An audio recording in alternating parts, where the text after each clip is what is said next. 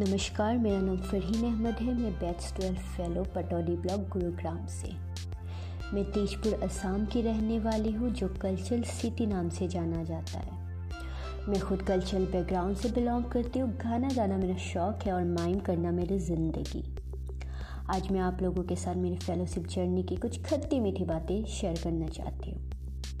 जुलाई fifteen start हुई मेरी fellowship journey Assam से बहुत दूर पीएसएल पता नहीं चल रहा था यहाँ पे आके क्या करूँगी, किससे बात करूँगी, कैसे बात करूँगी। पीएसएल की बात ही कुछ अलग थी। एक शांत सा माहौल, एक फ्रेश एयर। ऐसा लग रहा था कि मैं असम में ही हूँ। यहाँ पे आके एक, दो, तीन करके बहुत सारे दोस्त बनाए। ऐसा रिश्ता जो कभी नहीं टूटने वाला। सुबह के सेशन बाल गीत से स्टार्ट होती है, फिर सेशन चलता रहता है। शाम से अलग ही सेशन स्टार्ट हो जाती है। कब दो तीन बज पता ही नहीं चलता था। उसके बाद ख़त्म हुई पीएसएल की जर्नी। आना था ब्लॉक। आने के टाइम पे ऐसा लग रहा था कि मुझे दुल्हन की तरह सब लोग विदाई दे रहे थे।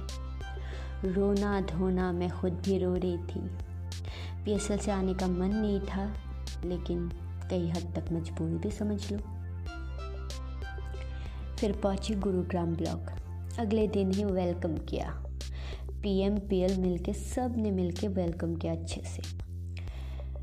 फिर वहाँ से निकल के फेलो हाउस की जर्नी एक्साइटमेंट भी थी कि कौन कौन होगा, कौन नहीं होगा क्या क्या करते हैं, कौन क्या नहीं करते। फिर पहुँच गए फेलो हाउस वहाँ पर भी वेलकम हुआ हम लोगों का।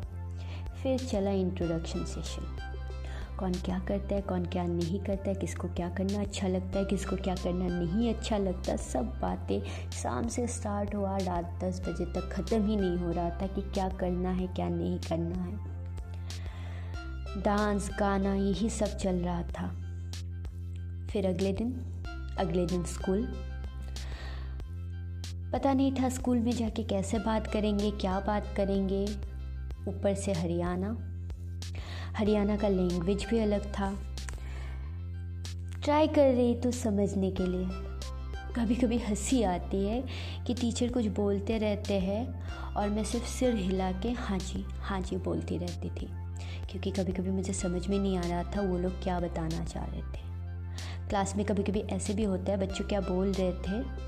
कभी कभी मुझे समझ में नहीं आता था। मैं सिर्फ़ ये बोलती हूँ, चलो बाल गीत करते हैं, अभी चेतना गीत करते हैं।